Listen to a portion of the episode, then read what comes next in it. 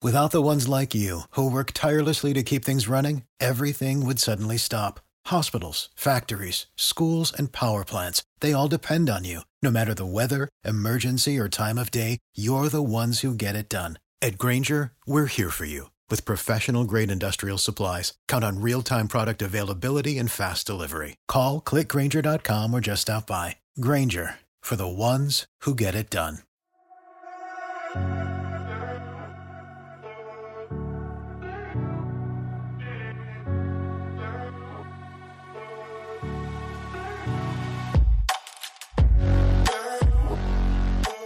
Hello, and welcome to This Week Explained. Are you laughing at yourself?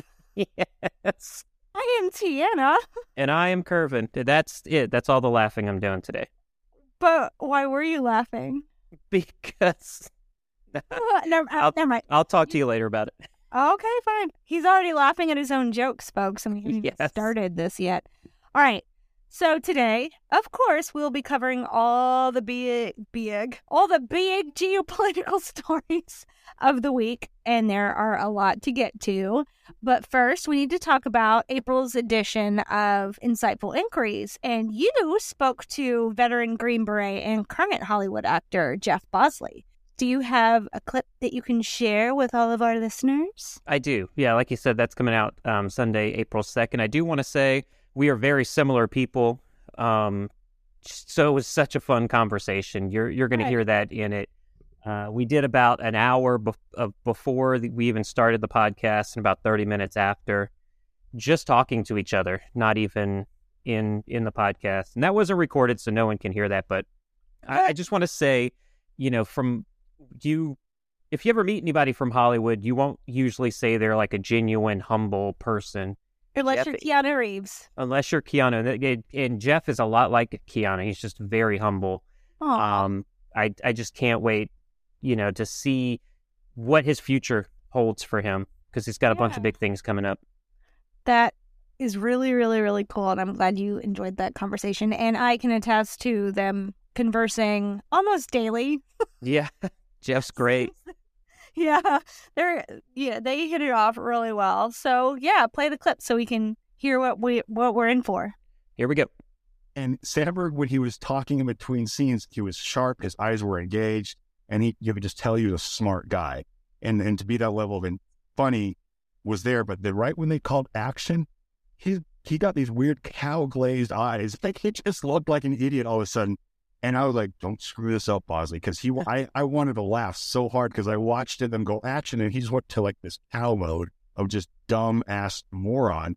And I just like, don't laugh you're playing a serious and so I was like that was the first time I realized what it would be like to work on like a Will Ferrell movie or those movies where it's just funny as hell. Like I we cut and I just would turn my back and like, cool man, don't be the giant train that's laughing. But it was that was fun as hell. It was that was the first time where I realized I was like, oh man, I as much as I like on paper, if I make a tough face or I'm showing off muscles and tattoos, I'm always gonna play that guy. But when I watch shows like Parks and Rec or New Girl or The Office, those shows, those just look like best freaking kick in the ass fun that anybody could have. Like those would probably just be a dream come true. So I guess I should have set that clip up um, because he was Yeah, that's what I was thinking. I'm like, what are you doing? So he's talking about Andy Samberg, and, and he's in an episode. So Jeff is in an episode of Brooklyn Nine Nine, um, you know, playing sort of a criminal character. And uh, Sort of a criminal character. well, he said he was for when he went to read for the script uh, or for the role, they wanted Yeah. an Italian Guido, All right. and so that was the role he was trying to play. Oh, okay. Wow. And uh, yeah, so just I, I like this because it's deviating from our typical insightful inquiries, and it can show it shows that you know whenever you're in the military, you don't necessarily have to go into that sphere. Whenever you leave the military, there are other things you can do. yeah, besides that. he's got a passion for acting. So he was a theater actor before he even joined the military. Oh wow! And he kind of joined in his 30s. But I'm not going to spoil anything more because Yeah, you guys should shut up. definitely listen. Yeah, I plan on listening to this one too. So we'll get there. Can't wait. Thank you for that clip, and thank you for saying what it was about. Thank you for the context that we all needed because I know I didn't know what he was talking about. all right. Shut up, Tiana. What is on your radar? Curve it. All right. All right. All right. So we're gonna start with uh, with Russia Ukraine. I will say before any of that, um, uh, before we did, well, after we did sort of the pre-production of the episode, it came to light that Russia um, detained and arrested a, a U.S. journalist from the Washington or from the Wall Street Journal. Sorry, Right. We're not we're not going to go in depth into that because I'm still trying to get some information on what's happening and, and sort of the conversations. But, But he is aware of it. yes, and uh, and so the journalist is as safe as you can be right now, and they're working behind the scenes to try to get him back to the U.S. But Right. we're going to go into the war in Ukraine. We're going to talk about how Belarus is going to host Russian nuclear warheads. We'll talk about um, some recent press about how the U.S. is continuing their drone mission, but it's sort of at a distance from Crimea. We will get into your story of the week. I am so excited. Space. Yes, we're going to do the space. So, you know, space is becoming the future battlefield. We'll definitely get into that. And then go right to, so we'll talk about space. We're going to talk about China and how China is warning Taiwan against meeting with U.S. officials. Uh, then we'll talk, stay in, in Asia and talk North Korea, who actually put on a display of their new nuclear warhead. And we'll end, round this out with uh, these global protests that have been going on around the world and what their geopolitical implications are You mean everyone's unhappy with their government? for different reasons too. Huh? Who would know? Who would have guessed? Thought they Hmm. mess up all kinds of things. all right. So, what is the big news coming out of the war in Ukraine? Well, we'll start with uh, Wagner Group forces, which have li- they've likely taken over the northern portion of Bakhmut, um, and they continue to make gains within the city. So there's a lot of um, aside from that, aside from the war effort, there is a lot of talk about the discontent of Russians towards Va- Vladimir Putin because this war just keeps dragging on Right. and uh, so the main financier for Wagner Group, Yevgeny Prozi- um, it looks like he is going to start using his influence in Russia's mainstream media to present himself as the potential contender in Russia's 2024 presidential elections. He's going to get Clintoned. Or that is going to be the wildest elections Russia has ever seen. I feel like 2024 is going to be the wildest elections for a lot of countries. I am not ready. I'm not ready either. it makes me nervous. I can feel my blood pressure shooting up thinking about it. Yeah. And and that's all so we're talking about Russia 2024 is coming up and right now the cost of Russia's war in Ukraine is going to consume a substantial portion of the Russian federal budget and if you know anything about politics and elections that always falls into the economic sphere. So if if the economy tanks, look out. This is going to be very interesting to watch. Um, let me just say something. Uh, I noticed there's like a difference between people going to war, you know, in World War One and World War Two, where they go into it knowing that it could possibly take years, and then now this generation, they're just like, we don't want to be here, and they're they're able to say it now, and they're able to do things to kind of get out of it, and you know, the fact that it's the fact that Putin is ticked off he doesn't have Ukraine yet, and every oh my god, my brain is not working right now. Yeah, I mean, I know You get exactly. what, you get what I'm Yes. trying to say? Like, Yep. like, oh, this is taking too long. This is taking too long. I'm like, we literally just got out of Afghanistan, which took twelve years or however many years it was. 20. and twenty. Oh my gosh. Yep. I guess I blocked blocked that out. Um, but Well- it's just crazy that now this generation, they're like, we're gonna fight for you for years. We have lives we need to get to. And Yeah. honestly, I I'll give you six like- months. I like it. I'll give you six months. If you don't accomplish your objective, that's on you, buddy. Maybe you should have, I don't know, not done this. Yeah, so about 10 years ago I started to to talk about this, not that anyone listened because it was just internal, you know, dialogue, but I kind of I haven't figured out the correct term for it, but I always called it like microwave nation. Everybody has Right. to have things immediately, so It's it has to be done now. yeah, it's immediate gratification. Yeah. Everyone's everyone from the generation that's fighting right now, they have basically always had cell phones. Yep. They've always had the internet. They have always had access to things that we couldn't even our generation couldn't even think of having those things available. Like we still had to go to the library and we still had to go find reference books in the reference section of the library and we had to seek out the specific topic we were looking for. And here all you have to do is type stuff out on Google and then you get a plethora of different Yeah, resources. not even- Not even Google anymore. You can go chat GPT and Oh, ask know. About whatever. Too old for that, apparently. I don't know. What are you talking about? but all right, we need to get back on topic, I think. So, speaking of interesting events, Russia announced that they um, will move nuclear weapons to Belarus. What is the latest there? Because this sounds dumb. All right. So exactly like you said, Putin announced Russia is going to store nuclear weapons in Belarus, and then uh, later in the week, Belarus actually confirmed that it is going to host those tactical nuclear weapons in response to what it claims is Western pressure on Belarus. And what Western pressures are they talking about? So mainly, they're talking about the sanctions put in place, but also the military buildup by NATO um, near its borders.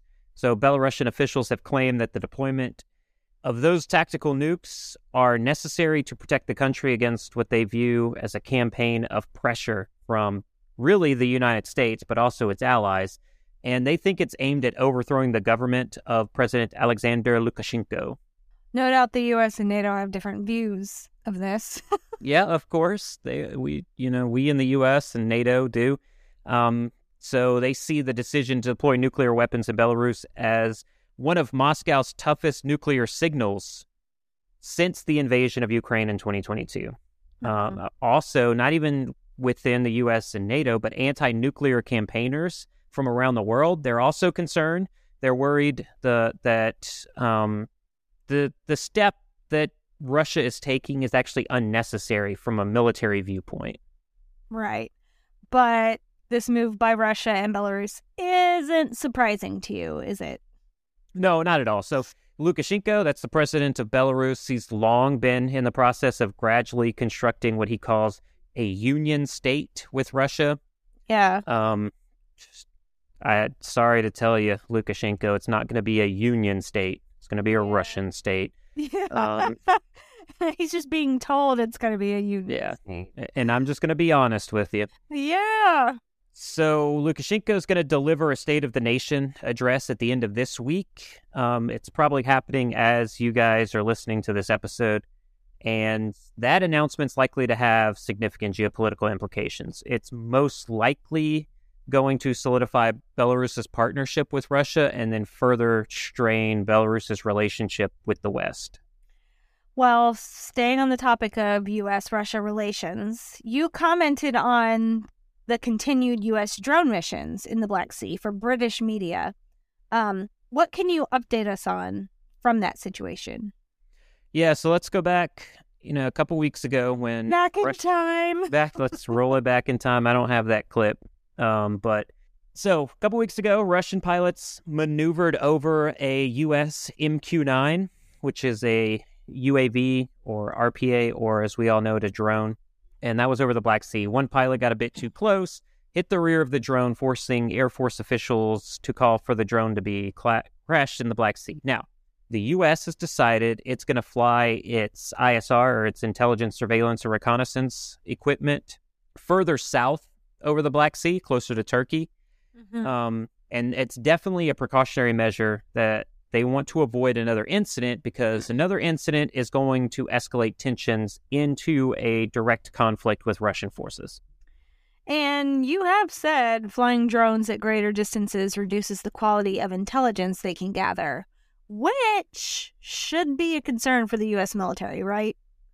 Yeah, so and that's what I told British media members last Friday, and I do think some. Ah, shut up. I think some U.S. media picked up on it. Talking to Yeah. you, CNN. Yeah, Name us. He's mad about CNN right now, y'all. Um, now these new flight routes put those. Um, so they were flying the the MQ9s, but Mhm. it is actually the um, RQ4 that is actually flying now, which is a different Oh, type.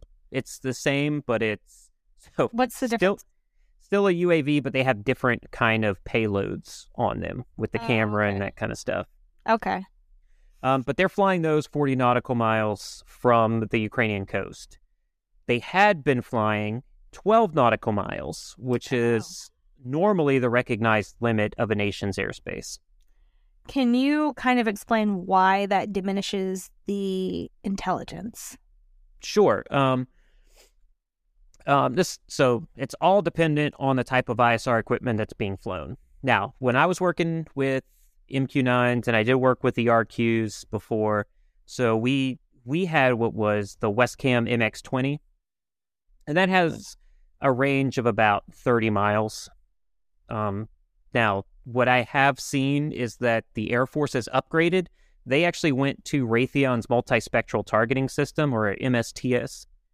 Uh, that increases the visual range to just a little bit over 30 miles. I believe it's 34 miles, but still further from that 40 nautical miles.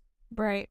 So when you're talking just from a full motion video standpoint, it's going to be very difficult for analysts to decipher what's happening on the ground when they're, you know, 30,000 feet in the air, 40 nautical miles away. um, I was, have we done it with the MX20? Yeah, I, I did it. Uh, It takes a very skilled analyst. I'm not saying anything about me. Very skilled analysts can actually look down on it and identify stuff, but Right. there's still a ton of unknowns that are going to be passed on to Ukraine from that distance. Well, do you think this is a smart move by the U.S., or do you think it'll be to our detriment? A very interesting question there. So it's a necessary move, not necessarily a smart move. Right. Um, I guess if you're talking, it's a necessary move. It's smart to do it, but that so the U.S. is not going to get that space within 12 nautical miles back from Russia, Right. and so Russia's going to have unfettered access to the airspace, which is what they wanted. That's why they did that, Right. and so now Ukraine is handcuffed in the region of Crimea. Um, and there were kind of rumblings where they wanted to do a counteroffensive to regain that land from Russia. But the U.S. kind of had to play it safe there. May as well get any sort of intelligence than nothing at all, right? Yeah. So, yeah, you can't keep losing these pieces of equipment that are tens of millions of dollars a piece just to prove a point. Right. So, the, the decision is you have two choices to make here get into a full war with Russia or provide a lesser intelligence product to Ukraine. And the U.S. chose provide a lesser intelligence product to Ukraine. And Right. honestly, that was the only decision they could make in my mind. Okay, well, let's move to the story on my radar a future space war. are Yes. you are you ready to talk about what is happening in space right now without divulging those classified topics you said you aren't able to talk about yet, which bums me out because I don't know any of that stuff either. Yep. Um, Boo. I'm just saying yes that that you don't know. know. I know, but I can't I can't wait to hear all about this stuff. Even though I have no desire to go to space, this is just fascinating to me. And it should, be, Fascinating. it should be concerning and fascinating to everybody. Yeah, of course. What I will say is I'm going to let you lead the way with the questions, and then I will try my best to answer all of them. Okay. Let me get comfortable here for a second. Why is space important in geopolitics? Okay, I got comfortable and then I, asks. that's the com- that's Tiana's comfortable voice. That's my comfortable voice. Well, um, so why is space important in geopolitics? Mainly, it's important because space provides countries with strategic advantages like global communication, early warning systems, and intelligence gathering capabilities. Also, space has military applications because of satellites that can be used for uh, reconnaissance. I talked about the ISR equipment. Some of those are satellites that we put in space. Right. Also, navigation and then early detection for missile warning. In your informed opinion, who is currently winning the space race? I'm Comfortable Tiana talking. again. Sorry, I'm not. I'm gonna stop talking like that because it's actually annoying me more than anything. So I'm just gonna stop. I apologize. Okay, let me ask the question in my normal voice. In your informed opinion, who is currently winning the space race? So, the US, China, and Russia are pretty much the only major players in the space race right now. Right.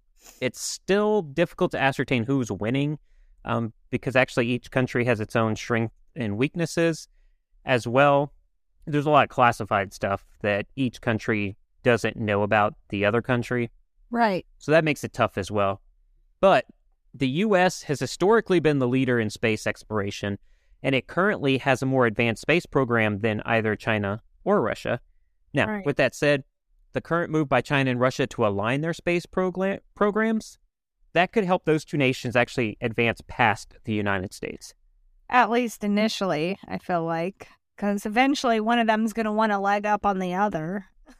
Yeah, exactly. you got it right. So, what are the geopolitical implications of that partnership between Russia and China? Uh, so because of the military use of certain equipment in space, the implications are actually quite huge. So in a conflict with Russia and China, the U.S. is going to be at a disadvantage from an intelligence standpoint.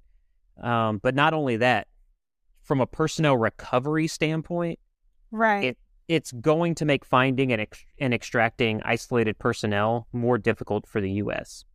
And I say that because over the last two decades of war, you talk about Iraq and Afghanistan, the U.S. has had airspace superiority. That means if a pilot goes down or someone is isolated, the U.S. can send all of its assets to the location to get that pilot back to safety. You know, usually we would tell people, you have anywhere between 30 minutes and 12 hours and we'll get to you. Now we're looking at three three days to months of being isolated. Um that's space, no less. yeah. So, and- which is already scary. yeah. And so the competition between the US, China, and Russia, even with all of that stuff in there, it's also going to lead to an arms race in space. And that's going to potentially destabilize international relations across the board. Lasers, here we come. That When are we? yes. Huh? What would you say? I said that you have nailed it. Yeah. Lasers. Okay, so how would it destabilize international relations, though? So the many ways. First, as countries race to develop space capabilities and assets, there is an increased risk of military tensions and conflict uh, that's within the space, the realm of space. this could lead to a new front in the geopolitical uh, competition between those major powers. So we're not talking about it. on the land. Now we have Right. a, a, I guess we should call it. I don't even know what to call it. I haven't. The next it, frontier? Yeah, a Star Trek geopolitical Trek, competition. baby. Trek, not track. Trek. Star Trek. That's the Mamu coming out. Yeah. Um, okay.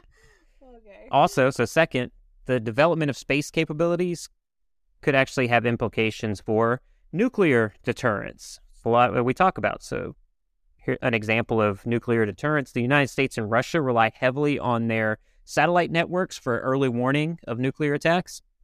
If those capabilities are threatened, or even worse, destroyed, it could create a situation of strategic uncertainty and potentially increase the risk of an accidental nuclear war. Now, lastly, the United States and China are already engaged in a broader geopolitical competition because China, U, the U.S. is seen as the superpower or the number one global power, and China wants to be that number one global power. Right. Um, and so the space race could add another layer of tensions to that relationship. that about covers everything in space, I think. Anyway. You satisfied? Um, kind of. I I just wanted to, I wanted to talk honestly more about the fact they want to just take over all of space, like the Yeah. space over every country. And obviously, that's going to change because the Earth, you know, rotates on its on its axis and everything, and it also goes around the sun, so it would change by the minute, like airspace. You know what I mean? Yeah.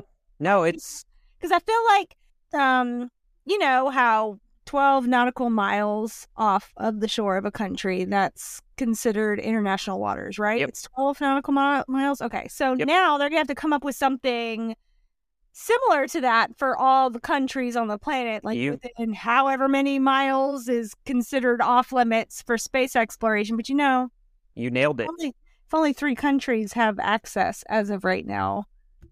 And so think of it a lot like um what 13, 14, 15th, 16th century Right? the sea exploration where the you know trying to find Yeah. new land and and all that kind of stuff.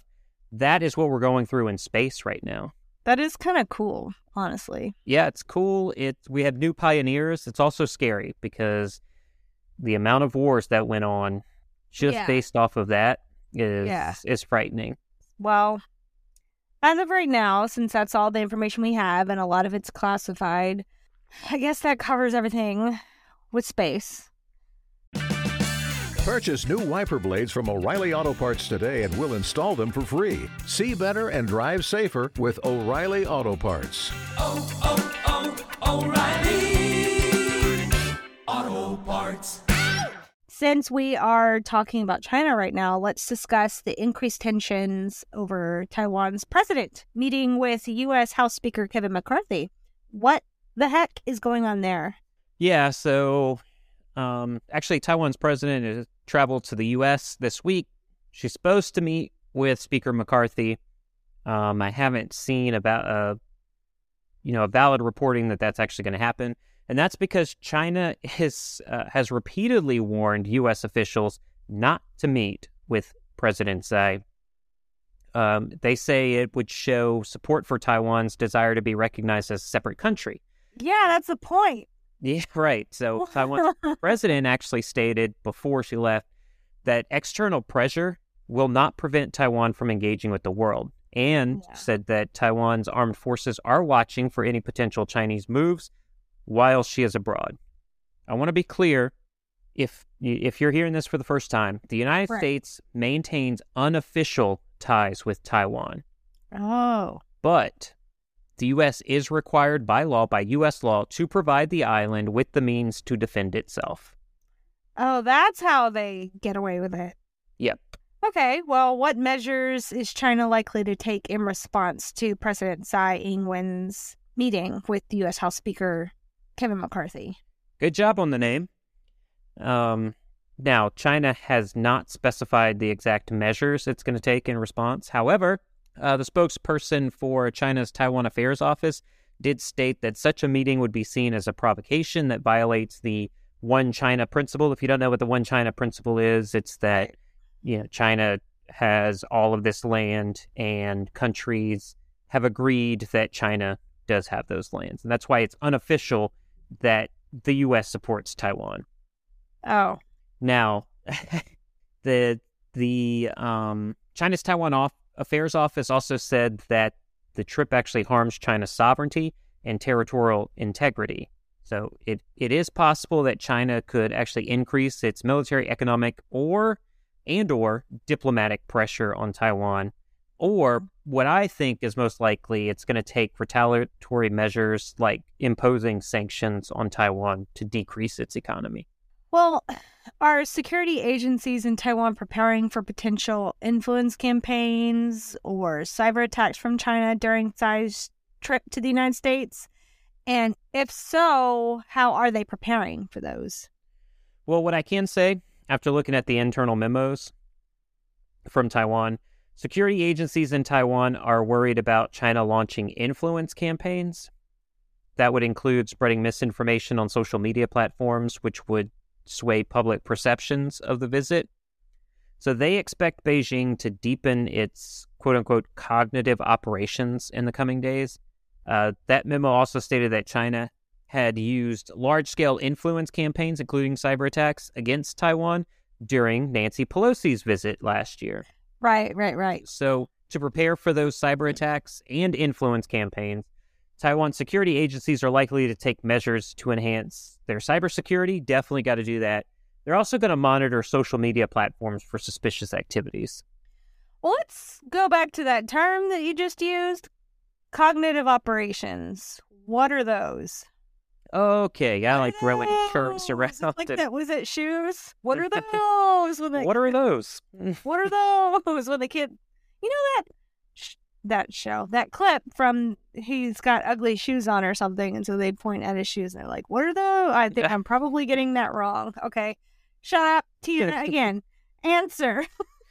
That was yeah.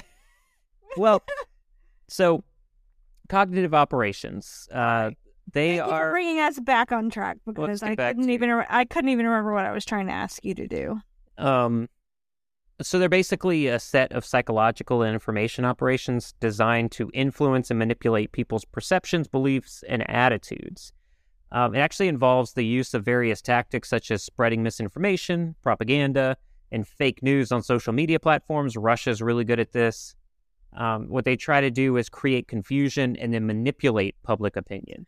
I feel like that's every government everywhere all the time. Yeah, Well, I guess we can't talk cognitive operations and not mention North Korea, but the news of the week there is all about the new nuclear warheads put on display by North Korea.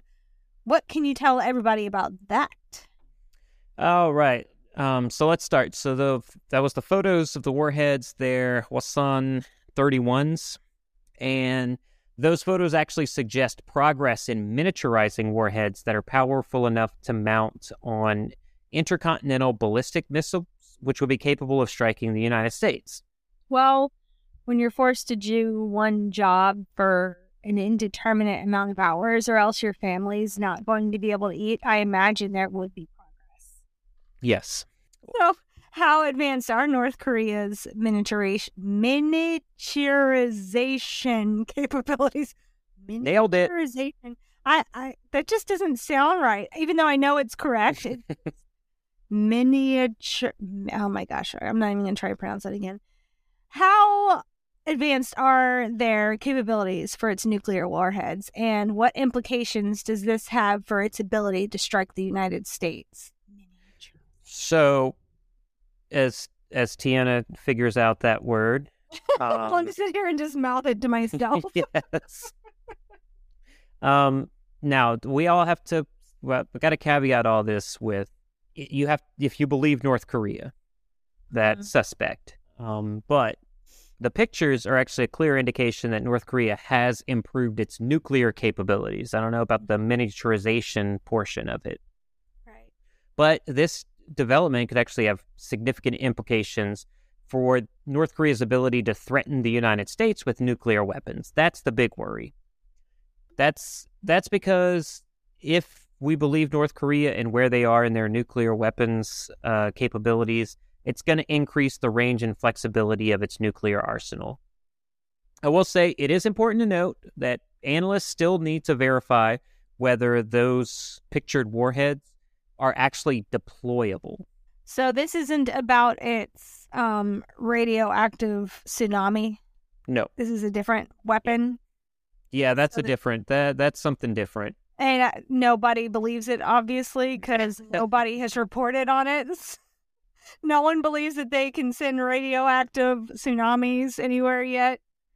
Is It's not- it's not that- just I'll say from my personal opinion, it's Okay. not that I don't believe it. Right? It's that I don't see I just don't see a use case for it. Right? Oh, we're going to send a tsunami to what? Seattle? Well, they, you know, Seattle actually has or a lot of those Pacific cities, Cities. actually have walls to protect from tsunamis. Oh, okay. Not huge tsunamis like you would see, you know, if they in if they- 2012, the movie 2012. yeah, not not Or- something like that, Or but that movie, that movie with Tom Holland and Naomi Watts and Ewan McGregor. What is that called? Ah, Josh and. Jacob will tell us. Yeah. Okay. Well, what I, I will say is it's just super weird because the blast would happen, the time it takes for the tsunami to actually be created, it's it's going to take a lot of time, and it It's just gonna kill a lot of aren't well, animals. it- it's going to kill a lot of sea that. life. Yes, Yeah. I I just don't see a use case for it. Sorry. Okay. Well, Tell me if I'm wrong, people. No, I hope no, I hope you are correct. I hope you are absolutely correct and this is not this is a non-issue. So, let's get to what we're actually supposed to be talking about. Um what is the status of the US efforts to negotiate verifiable denuclearization in or with North Korea? And how does the U.S. plan to respond to North Korea's continued development of nuclear weapons? Okay, so I'm not going to go off of opinion. I'm just going to go right to White House National Security spokesperson John Kirby. So the United States remain he says that the United States remains willing to discuss verifiable denuclearization of the Korean peninsula, but he also states North Korea has shown no desire for such talks. Obviously. Yeah, I mean, uh now in response so for the US in response to North Korea's continued development of nuclear weapons, U.S. officials plan to maintain appropriate military capabilities and readiness to protect national security interests. So, anyone who's worried about the wild card that is North Korea, we are tracking that as far as the U.S. is concerned. Um, and so, trying to protect national security interests for the U.S., but also the allies of the U.S. Well, that is a concerning development for the international community, but I know many countries have expressed their own worry about the potential threats posed by North Korea's development of these weapons. Exactly. However, let's shift our focus to a different topic for now. Obviously, as things develop, we will be keeping an eye on them. Recently, there have been widespread protests in France and Israel. Have you been following the recent protests? Uh, do you think that they could have an impact on the geopolitical landscape in the near future? So yeah, I, I mean, I've been looking at it. Um, the protests definitely have the possibility to have a major impact on the geopolitical landscape, um, and it's going on. I mean, it's going on right now. It's changing policy within all those countries. So let's talk about France. What does it do for France? The protests could lead to further social and political unrest, um, and that's going to weaken President Macron's government. Now, if we shift over to Israel, the protests are actually against the government's proposed overhaul of the judiciary system. Um, what that's pretty much what sparked this protest, which is the biggest protest movement in the country's history, and the actual results of that could be an erosion of democratic norms within Israel and the rule of law, and that's tough. So, I'm going to say that the international community has actually expressed alarm over the direction that Israel is heading, and with that direction, the potential impact on the current Palestinian conflict with Israel. I'm going to say the ultimate impact of these protests on, if we're talking about a geopolitical landscape, it remains to be seen. Um, it's going to depend on how the respective governments respond to that public pressure.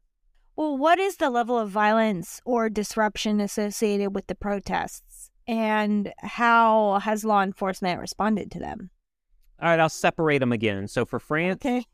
I guess I could have asked in two separate questions. no, like no, it's- combining things and making your brain, your little brain wheels turn. and for most things you can put them together but the fact so i will say from a political standpoint from an ideological standpoint the two protests have separate um, ideologies Right. yeah so yeah okay Get to it. Tell us. yeah so in france some of the diff- the demonstrations have turned violent um, that is because of clashes between protesters and police there have also been incidents of vandalism and arson Uh, French law enforcement has responded by deploying tear gas, water cannons. They've also made arrests. Um, there's also been reports of police violence against protesters. That's drawn criticism from human rights groups. So, we'll- we'll- talking about the Israel protests, those actually started out really peaceful. I think there were like 800,000 protesters at one time. Anytime you have 800,000 people, that becomes more violent. Sounds like a that sounds like a nightmare. Right. Um, now, what has happened there? Clashes between protesters and police, similar to what's happening in Mob France. mentality. Have yes, mob mentality, and so that's become violent. Uh, similar I- incidents of vandalism and arsons, uh, and arson, but Israel Israeli police have made dozens of arrests, and um, I will say that there have been some reports, it's not verified yet, of police violence against those protesters. Well, are there any external actors like um, foreign governments or extremist groups that could become involved in these protests to escalate the situation? Because that tends to happen, oh, especially Oh, yeah. like when American protests, you know, they kind of take over. One hundred percent, you were you spot on. You, I mean, yeah, You. you got it. You. You you understand geopolitics like none other. No, will I don't say. think I don't think I don't think it's anything to do with geopolitics. I just know how people can be. Yeah, you understand people. about people. It's that empath in me. so I'm going to say that there's no verified evidence of significant involvement by foreign governments or extremist groups, either in France or Israel. Uh, it is possible that such actors could become involved in the in the future. This is ex- especially, I almost said especially, like I I was feel from Eunice. did- I I heard especially. I did not hear especially. I heard especially. That's that Louisiana public education coming Like right whenever out. we say, "I'm fixing to go do it," I got made fun of in college. Fix it. So much. For, I'm fixing to go do it. That's literally what everybody said. I thought I was the using that word correctly. Coastal like, "Oh cocktails. God." No, I don't think. Well, I mean, no. I think it's Yeah. just our southern upbringings. Yeah, that's very deep true. South, deep southern upbringings. But yeah, I got made But fun of constantly. ex- So Shut up! Let me talk about me. talk about. I'm just college. kidding. I'm just kidding. Let's not do Uh, move on. No, so I wanted to say in in the case, it's very worrisome for Israel, right? Right. Because of the you know Hezbollah, the Palestinian groups, other regional actors like oh I don't know Iran. Oh yeah.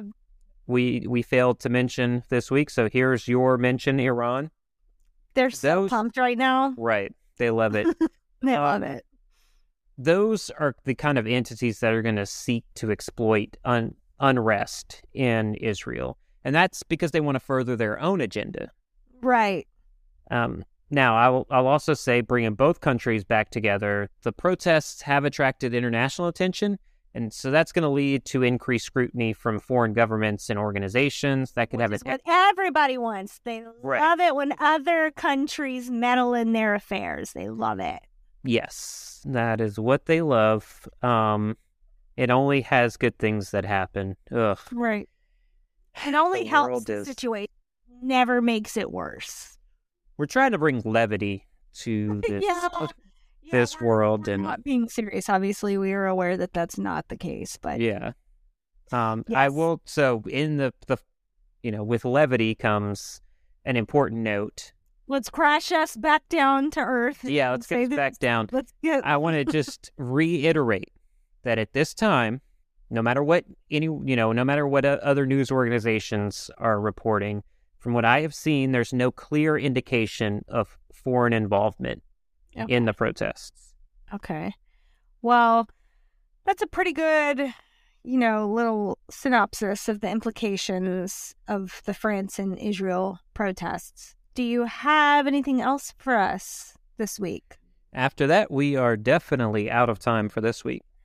For the ones who work hard to ensure their crew can always go the extra mile, and the ones who get in early so everyone can go home on time, there's Grainger, offering professional grade supplies backed by product experts so you can quickly and easily find what you need. Plus, you can count on access to a committed team ready to go the extra mile for you. Call, clickgrainger.com, or just stop by. Grainger, for the ones who get it done. And before I get into my usual spiel, I just want to say thank you so much to all of our listeners who have been giving us those five star reviews because it keeps climbing up there and we appreciate you so much. And we know you guys are busy, and taking those few minutes to go give us a review really help us out. So I guess I should get back to what I usually say, which is thank you for listening to our humble little independent podcast. We hope you found it informative and engaging. But if you have any feedback or suggestions for future episodes, please let us know. And if you would like in depth coverage of these stories and more, follow us on Instagram at oakhornanalytics.com. But if you are one of those people who have not done this, you can go to wherever you listen to podcasts and give us a five star review because those can help us get noticed by thousands of podcast listeners globally. And by the way, it's working, guys. So we appreciate you so much. Keep it up. Yeah, I love it. yeah, we we really, really, really, really do appreciate you. We've had we've gotten a lot of really lovely feedback in the last couple months, which we we appreciate because between sickness and personal family things, we appreciate you guys sticking with us through all that stuff because we've had a lot going on. Yeah. And I will say that we do sit and we read all the the reviews that come up on um so Spotify doesn't really do like verbal you can't put words into the Yeah. review. right. Um now they do have like a, a Q&A thing that we'll we'll look into to start doing. But for Apple, you can actually write the actual review and say what you like or what you don't like about it. And we read those. Like we sit and talk to each other about it. Um, yeah. And honestly, even constructive criticism Yep. would be good. We um we Yeah, love we definitely don't have it all figured out. we love the the good reviews, but also Yeah. sort of the critical stuff. We do take Yeah. that into account, and we do in the in sort of the production of this talk about it, and, we bring some of those into the podcast. So thank you very much. Yeah, we appreciate it because we know you could be listening to, I don't know, CNN, like was mentioned NPR. earlier. NPR. Oh, yeah, that's a good one. I don't know any news podcast. I don't listen to podcasts except our, our podcast. There you go. That's a true- ringing or endorsement. true crime or true crime. So those are those are the two things I do true crime because I am a basic basic I mean- middle aged housewife. I love some true crime as well. Um, Yeah. if you want some true crime recommendations, we could give you that. But Yeah, we can do that too. So aside from all of that, I, Yeah. I like I always do. I want to cut out some time to say, Tiana, Yeah. thank you so very much for being here with me, asking the tough questions, asking all of the questions. I, I really All appreciate it. questions. Right. And until next week, stay safe out there.